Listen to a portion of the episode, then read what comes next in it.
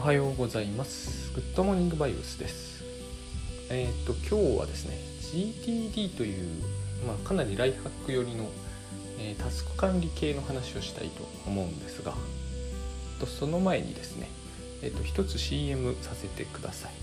えー8月の20日間もなくだと思うんですが、もうちょっと先か。でもまあ近日中にえー倉園慶三さんとの共著で、え人生100年時代を、え不安ゼロで生きる技術という、え本がですね三笠書房さんから知的生き方文庫というレーベルで出ます。で、え内容的には私がまた例によって例のごとくで、えーいろいろ質問をぶつけ倉園さんにですね。でほとんど全ての質問はですね、えー何らかの形で、えー人からよく多くの人が今時悩んでそうなことをアレンジしつつも私自身の悩みなんですよを、えーダイレクトにぶつけてみて倉園さんにまあ文章形態ですが答えていただくというものをさらに一冊にまとめていった内容です。あのー一つの特徴としてですね決してこうグッドバイブスでなければ読めないというものではなくてあの倉沢さんの答えだからグッドバイブスなんですけれどもこ使ってる言葉とかあの論旨の展開とかですねすごく普通の内容になってます。本当に一部あでもほとんどないような気がするんですね、えー専門用語的な。専門用語というかグッドバイブス用語的なものは。むしろ私が書くと心理用語入っちゃうよりはごく普通の読み物で多分、えー何にも知らない人がこれを読んだらこれのどこにもグッドバイブスという言葉は浮かばないというのがほぼ確実な本です。非常に平明な本に仕上がってるかなと。でこっちの方が難しいと思うんですよ。書く側からしてみると。で読む側からしてみると明らかにこっちの方が親切だと思うんですね。これ非常に私はいい内容に仕上がってるなと思ってるんですがその理由の一つにですねこれベースにやっぱりあの内容が全く変わったというかその完全にリライトした格好になったんですけど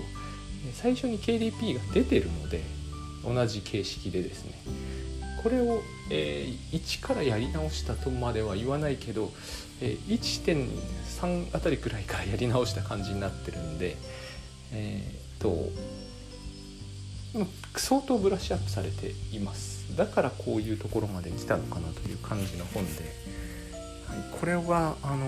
皆さんに、えー読んでいただければ非常にいいなと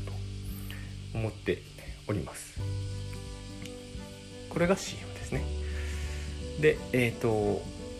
まあ今もすでに書影あって Amazon では予約もできるのでよろしかったら、え見てみてください。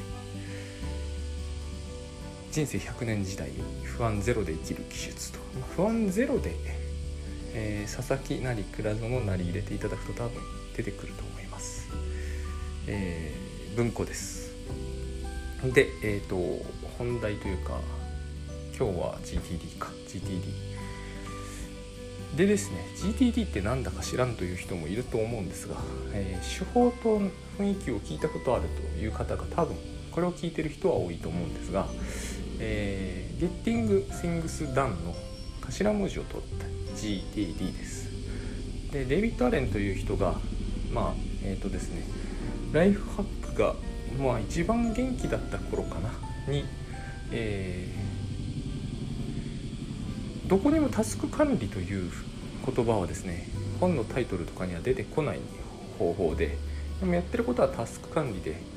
して、えー全てをまず一旦、えーまあ、リストアップしましょうという考え方がですね洗い出す洗い出し切るっていう言い方をするんですけどまあ2時間から数時間かけて自分が気になっていることを根こそぎ洗い出しその中で、えー行動を取れば、えー解決していく事柄を言ってみれば結局タスク化してですねまあ順序日付なりを整理するけれども、まあ、基本的にはあそれを実行していくと。そうしていけばえっ、ー、と気になってることを片付けていくわけだからまあ多くは仕事ですけどね片付けていくわけだから気持ちがこう晴れていって最終的にはあの水のように澄み切った心に至るという明鏡止水って言葉が仏教にあるんですが、まあ、そうそういうことをですね空手を彼は持ち出すのかな。あの西洋人の禅に対する知識の一つに、えー、武道を通じるっていうのがあるんですよ「弓と禅」っていう本があるんですが、え、これも後ほどお話ししますけどその弓と禅って書いたのはドイオランダ人かな？ドイツ人だったな？ドイツ人なんですよ。そういう流れに近いところをどこかでこう入れインストールしている人なんだなとデビッド・アレンは、まあ、会って喋ったことがその辺についてちょっとあるんですけど。でえっとですね。まあ明鏡止水。私これですねあの GTD の一つの特徴であの本質的にはですね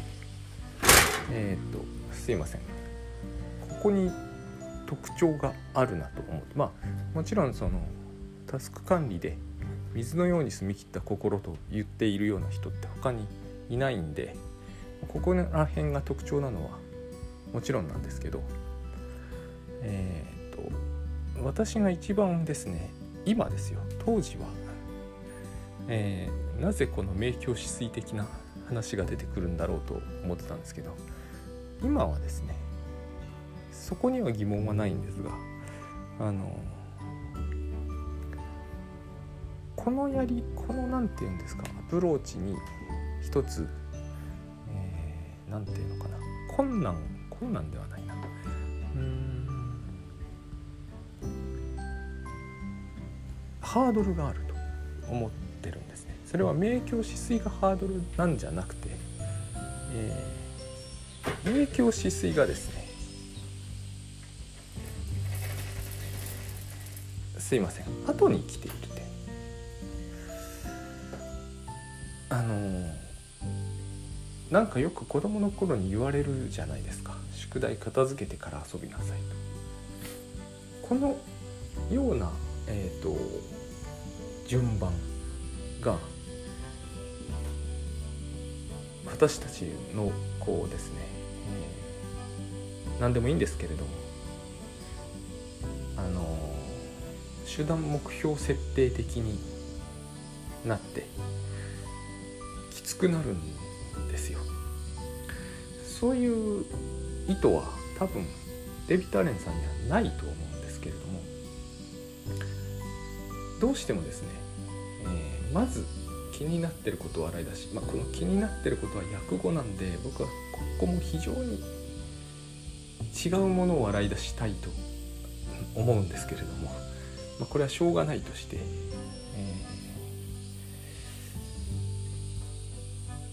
ー、実行すると片付く。これですねあの昔なぜか仕事が早い人の習慣みたいな本がありましてすぐやれっていう。基本的にはそれだけなんですね。ひたすらすぐやれすぐやれなんですよ。で全てが片付けばすっきりする。これと GTD は違うんですけれどもえー、どうしてもですね一つ大事な共通点があってしかもこの共通点に、えー、僕は大きな課題があると思うんですよ。まずやり。そうするとすっきりしてまあ極端に言うとその先に明鏡止水があるっていう発想なんですね。でということは、えー、後ですっきりするわけですよね。ところが GTD ってよくみんな言うんですけど洗い出すとすっきりするって言うんですよあの気になることを数時間かけて洗い出すとすっきりするここが実は人気が出たポイントだったんですね一番最初のステップが一番人気になりやすいんですよ。もう一つ有名なのがもうもう二つ有名なのがあるんだけどもう一つ有名なのが NEXT アクションといって次にやるべきことをはっきりさせる。これも人気があるんですよ。で、えーもう一つのさっき途中で言った「すぐやれ」ってやつ。これも近いのがあって2分以内にできることはすぐに片付けるというのがこの3つが人気あるんですよ。で私はですねえ、洗い出し2分以内。ネクストアクションに人気が集まるのは当然だろうと思うんですね。なぜなら今ここだからなんです。やってみると分かるんですけど気になることを洗い出すという作業は今ここなんですよ。まず洗い出せばいいんですよ。洗い出せばいいって人が思うと洗い出すことに集中できますよね。洗い出したのを後でどうするんだろうと心配しちゃう人もいるかもしれませんが、えそのことについては GTD は後でやるんだから考えるなってちゃんと書いてあるんでとりあえず洗い出しますよね。しかも自分が気になってることだから、えー、非常に気を散らすことなく洗い出せると思うんです。しかも普通洗い出しにかける時間ってせいぜい3 4 0分だと思うんですけどここを23時間って言ってくれてるんでもう永遠にその場にいられるような錯覚を人は覚えると思うんですよ。それであの洗い出しっていうのが人気があると思うんですけどそれは今ここなんですよ。私から見ると。で、えー、水のように澄み切った心湖面のようにとか言うんですけどあれは今ここなんですよ。明鏡止水っていうのは今ここのえっ、ー、とまあ究極形みたいな風に思っていただければいいと思うんですね。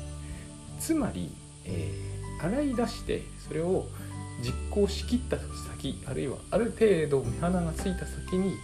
えー、水のような澄み切った心があるってことになってるんだけど実態はですね洗い出した途端に、えー、水のように澄み切った心にいられるはずなんですよね集中してやれば。でここのところにその、えー、実行した後に心の平穏が訪れるっていう発想の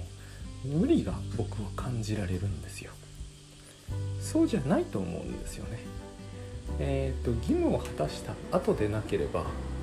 心の平安が得られないということになるとですね義務の多寡によって、えー、心の平安の、えー、獲得率みたいなものが変動しちゃうじゃないですか。でグッドバイブスってそうは言わないですよね。全ての人が即座に真剣に臨めばっていうのが僕は入ってくると思うんだけれども、えー、最高の幸せを今ここで得ることができるっていうわけですよね。もう一つ僕はこここれがですねどうしても私の頭でも最初は特にそうだったんですけど自分一人である空間自分一人がいる空間でそれを達成するイメージがあったんですけどこれは本当はですね多分2人以上いる小規模なコミュニティで別に小規模っていう条件をつける必要はないんですが、えー、今ここで幸せな空間というかコミュニティをですね、えー、複数の人と一緒に想像するというのがグッドバイブスじゃないかなと思ってます。バイブスですからね。一人でも不可能だとは最近思わなくなったんですけど一人でということになりますと、えー、難易度が上がる気がします最近はね。あのあるいはすぐにそれは崩れてしまうというのかな。でちょっと話を戻すんですが GTD にしても、えー、なぜか仕事ができる人の習慣みたいな本にしてもですね今までのライフハックでどうしても主流になりやすいのはですね考え方としては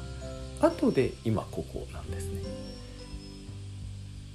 実行し義務を果たしてああ自分の義務やんなきゃいけないことは全部終わったと思ったらその後で今ここに来られるよっていうことなんですよ。明鏡止水にたどり着けるよと。でみんなはこのこの考え方って非常に分かりやすいんですよ。子供の頃からしつこく言われてきたから。宿題済ませたらあの心置きなくゲームできるでしょっていうやつですよ。終わる人はまだいいんですよ宿題が。終わんない子もいるじゃないですか、えそうすると心置きなくはゲームできないか、えー、無理やり親が何と言おうとゲームして怒られるかのそういう二者択一的な変な話になっていきますよね。で GTD もそうなんですけど洗い出している時に明鏡止水はないんですよ。少なくともそうは書いてないんですよね。ところが実際には洗い出した時に人々は、えー、心がすっきりしていきその途端に明鏡止水的方向に入っているものだからそっから先のステップに、えー、あんまりこう進む意欲が湧かなくなると思うんですね。その後は実行ステップの方に向かっていくわけですよね。でそれじゃ意味ないじゃんって言われるかもしれないですけど僕はそうは思わない、えー、問題なのはそのすっきりした心になるということでありであるから別に、えー、義務を果たすとかそれはそれはいわゆる生産性で測った価値であって、社会的な価値の方なんですよ。だけどもこれをやる人はですね全てそっちを上げたいわけじゃないですか。だからスッキリはですね先に得られるということで挫折するんですよね。その後のハードルをひどく高く考えてしまう。洗い出してすっきりしたと。このからくりのことをよくよく考えないで、えー、またいつか貯めて洗い出してすっきりするということの繰り返しになった上に、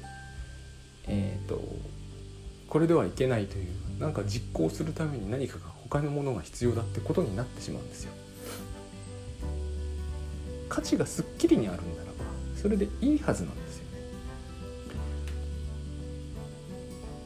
だから洗い出したことを何も全てやる必要はないんですよ。で GTD にも全てやらなければいけないとは書いてないと思うんですね。今の話は非常にややこしく喋っちゃったんでややこしく聞こえたと思います。もう少しシンプルにまとめ直すと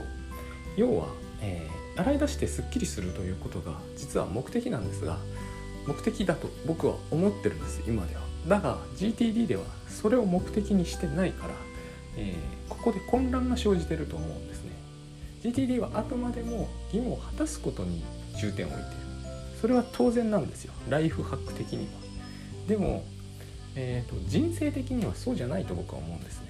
義務を果たすというのは二の次と言ってはいけないかもしれないけどもちょっとそれに近いところがあると思うんです。で義務を果たす時こそですねえっ、ー、と本当はすぐに今ここじゃないとどうしようもないと思います。つまりすぐに今ここであることだけが GTD では人気なんですよ。洗い出すこと2分以内に済むこと。一つが、えー、ネクストアクションをはっきりさせること。これはいずれもですね今ここに入る、えー、重要な、え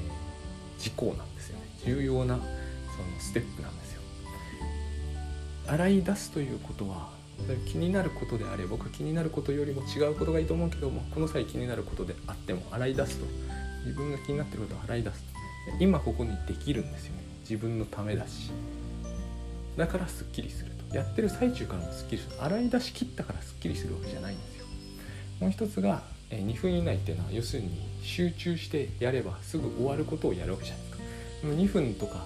本当は関係ないんですよ。すぐに今ここに入れる。だから人気があるわけですよね。もう一つが次にやるべきことを計画上はっきりさせる。これも非常に、即時的に役立つじゃないですか。だから多くの人はすぐにそれに集中できると。今ここなんです。他のステップは後で今ここなんですよ。やはり終わったら、えー、心がもしかすると水のように穏やかになるかもしれないなだからやる気がしないんですよ。実行しても実行した途端に今ここに入れるというその感触がないですから。あの実行ステップの書き方だと。本当はそこが、えー、2分以内と全く同じでいいはずなんですけどそういうふうな位置づけになってないんですよね。それはある意味では GTD の問題かもしれないけどある意味ではそうじゃないと思うんですよね。私たちのこのライフハックとか仕事術がそうですが要は生産性というものをすごく重視している世の中の一つの考え方なんですよね。こう生産を上げ義務を果たすとようやく心穏やかでいられる。でさっきも言いましたがこの考え方だとその義務の多さが多い人ほど平安に至る可能性は下がっていくわけですよ。どう考えてもそうなりますよね。宿題が多い子供ほどゲームできないわけですよね。であるいは宿題をするのが遅い子ほど苦しむことになるわけです。でそれがですねつまり能力差というものでありこれはこう個人の能力を磨くより他ないではないかっていう理屈になってるわけですよ。こうしてみんながですね、え抱えきれないほど仕事を抱えているのにもかかわらず、えー、それは全部自分が悪いっていう考え方になってしまうんですよね。でもまあ現実問題としてどうにもなりそうにないからそこでですねこう、えー、何かしらのライフハックによって自分のこう基礎生産性プラスライフハックで片付けて名教止水に至ろうという、えー、厳しい戦いになっちゃってるわけですよ。私はこれがどう考えてもそれでは問題が解けるとは思えないんですよ。でそれだったらですねあの本当はグッドバイブス的にはこれだけではダメなん十分じゃないのかもしれないですけどそれだったらまず洗い出してこう洗い出した途端にすっきりするというその部分だけをとりあえずよくよくこう何て言うんですかね体験して、えー、自分のものにしていけばまだいいんじゃないかと思うんですね。つまり頭から何が大事かが決めちゃってはいけないと思うんですよ。頭から義務を果たすことが大事だとか行動が大事なのであってすっきりが大事なんじゃないって決めつけることはないと思うんですよね。えー、っとそこはタスクシュートはどうするんだって言われるかもしれませんが、まあ、言われないかもしれませんけどね、えー、そう言われれば実に答えは簡単でタスクシュートはですねいつもすぐに今ここなんですよ。実行を何よりも重視するんで洗い出しということをそもそもしませんから。もし洗い出したらですよ洗い出しって書いて開始洗い出し時刻終了洗い出し時刻ですよ。つまり、えー、洗い出しというステップその後に実行というステップが来るはずがないんですよね。私たちは常に何かしてるんで全部が実行なわけですよ。そこに上下関係とかいうものがない以上後で今ここっておかしいと思うんですよね。ところが世の中的には後で今ここが常識になっちゃってるんでえっ、ー、と一歩間違うとですねサムデイリストって言葉が GTD にあるんですが、えいつか今ここになってしまうんですよ。免許姿勢の話って、えー、非常に難しい話のようですけれども、えー、私たちはあれを入り口だけだったら頻繁に経験してると思うんですね。休暇が好きなのはあるいは休暇が待ち遠しいのは最近ちょっと情勢変わっちゃいましたが休暇が待ち遠しかったり旅行に行きたくなるのはそれなんだと思うんですよ。えー、行った先に今ここがあるはずだっていう感覚がどこかになかったら、えー、わざわざただ移動するだけまあ移動自体が今ここな人もいますよね。電車に乗るのが何よりも好きみたいな。あれも今ここの一つの形態だと思うんですよ。今ここが後にあるっていう考え方がなんか全てをダメにした気がするんですね。今ここは後で今ここ後で今ここって大体おかしいじゃないですか。後が今なんだから後が今になることって絶対ないですよね。私たちは今ここから出られやしないので。GTD という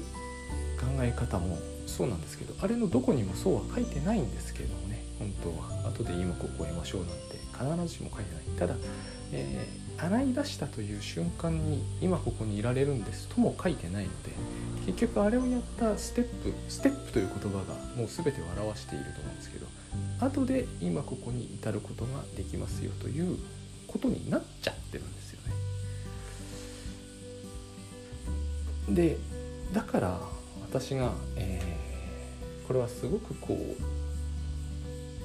んと感じさせられることというのか、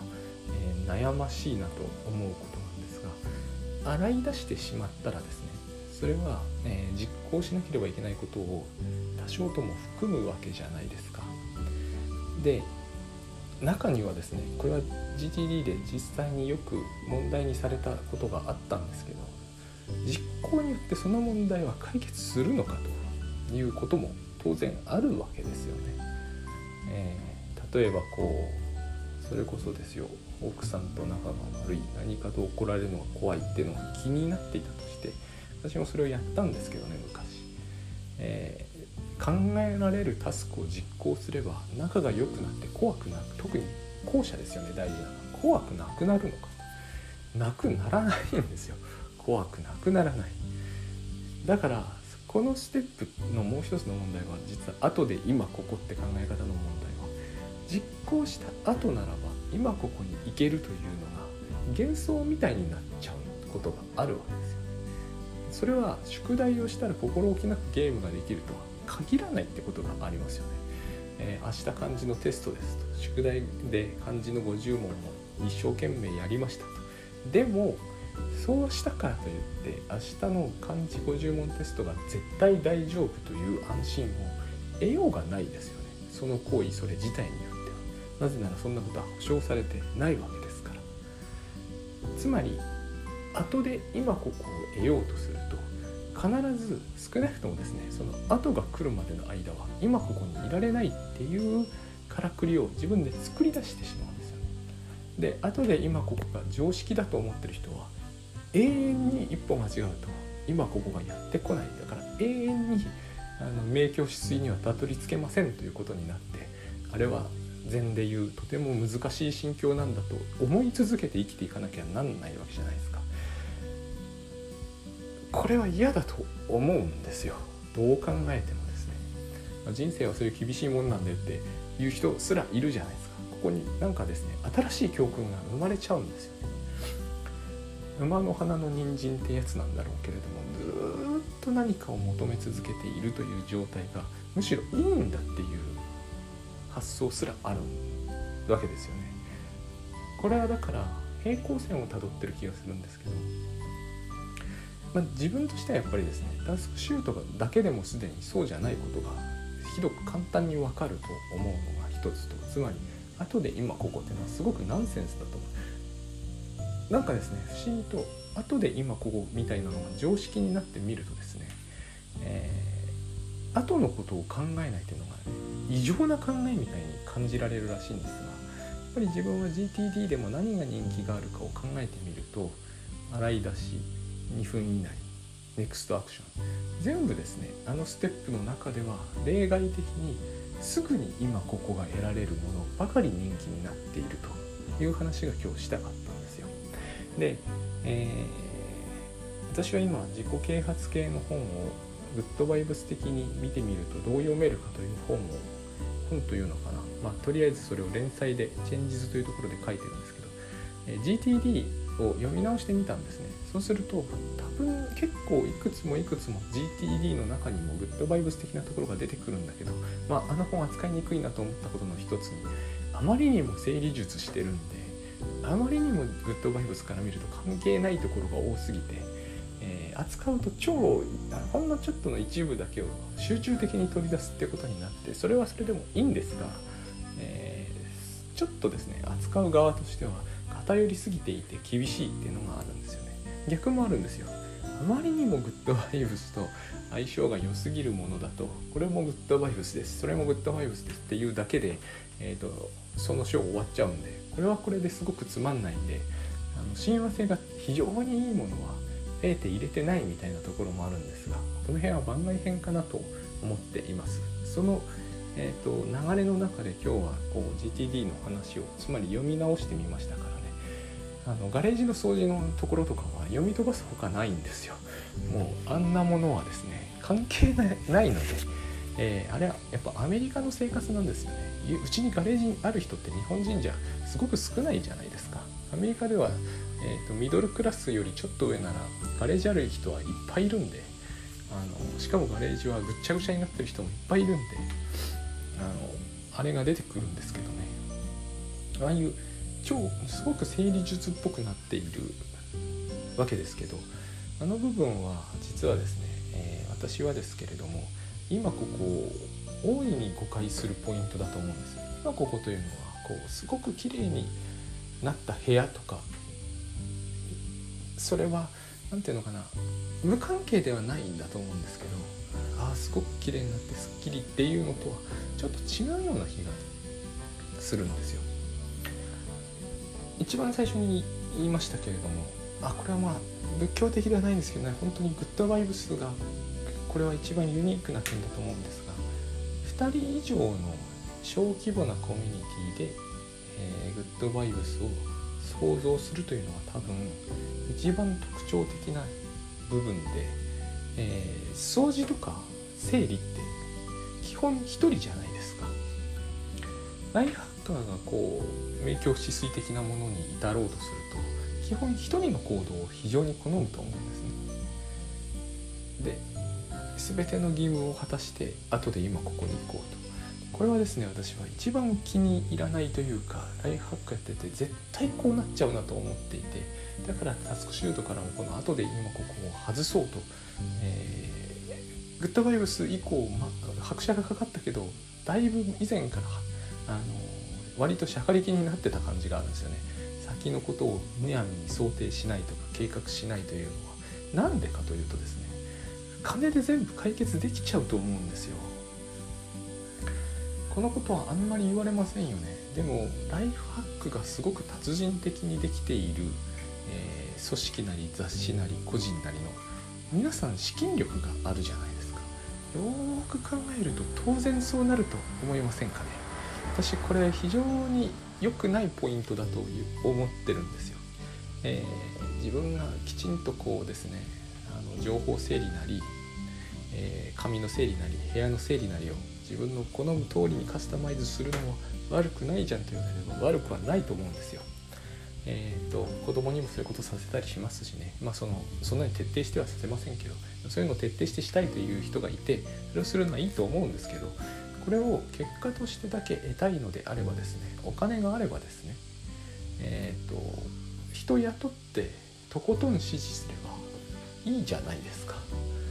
で自分にとってとても都合のいいものをだけを、えー、厳選して自分の身の回りに置きたいというのであればですね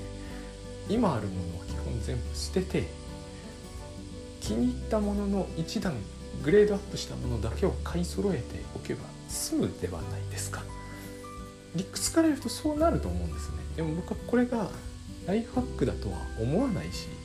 えー、健全でもないと思うんですよ、まあ、この辺はもう価値観と言われればそうですけれどもえっ、ー、と少なくともですねその場合には、えー、ライフハックをするよりは、えー、例えばですけれどもデイトレードでもする方がマシということになりかねないと思うんですよね。でそうなってくると多分僕の考えではですね、えー、今ここで明鏡止水とかはほとんどナンセンスだと思うんですよ。あの仏教であれ何であれお金を儲けるほど心が平安になりますと言ってる宗教は一つもないわけでその理由は単純だと思うんですよね。えー基本的にみんなが欲しがるものを自分がより多く取るということが、えー、自分の心と他人の気持ちを平安にするっていうのはおかしいと思うんですよ。どう考えても。でも突き詰めるとですねきちんとした環境整備がしたいのであればそれはあれです。あの断捨離するとかなんとか整理術をやるよりはお金儲けをする方が絶対手っ取り早いはずです。たとえそれが情報整理だとしたって人を雇って自分の考えはこうこうこうでこういう考えに基づいて、えー、 Scrapbox と Roam Research と Evernote にちゃんと整理しといてねって言えば済むじゃないですか。いやそれは自分じゃなきゃできないよっていうかもしれませんが月1000万でその人を雇ったらやってくれると思いますよね。自分よりうまく。要は一歩間違うとライフハックがうまくいかないのはそんなお金はないからってことになりかねないと思うんです Thank you.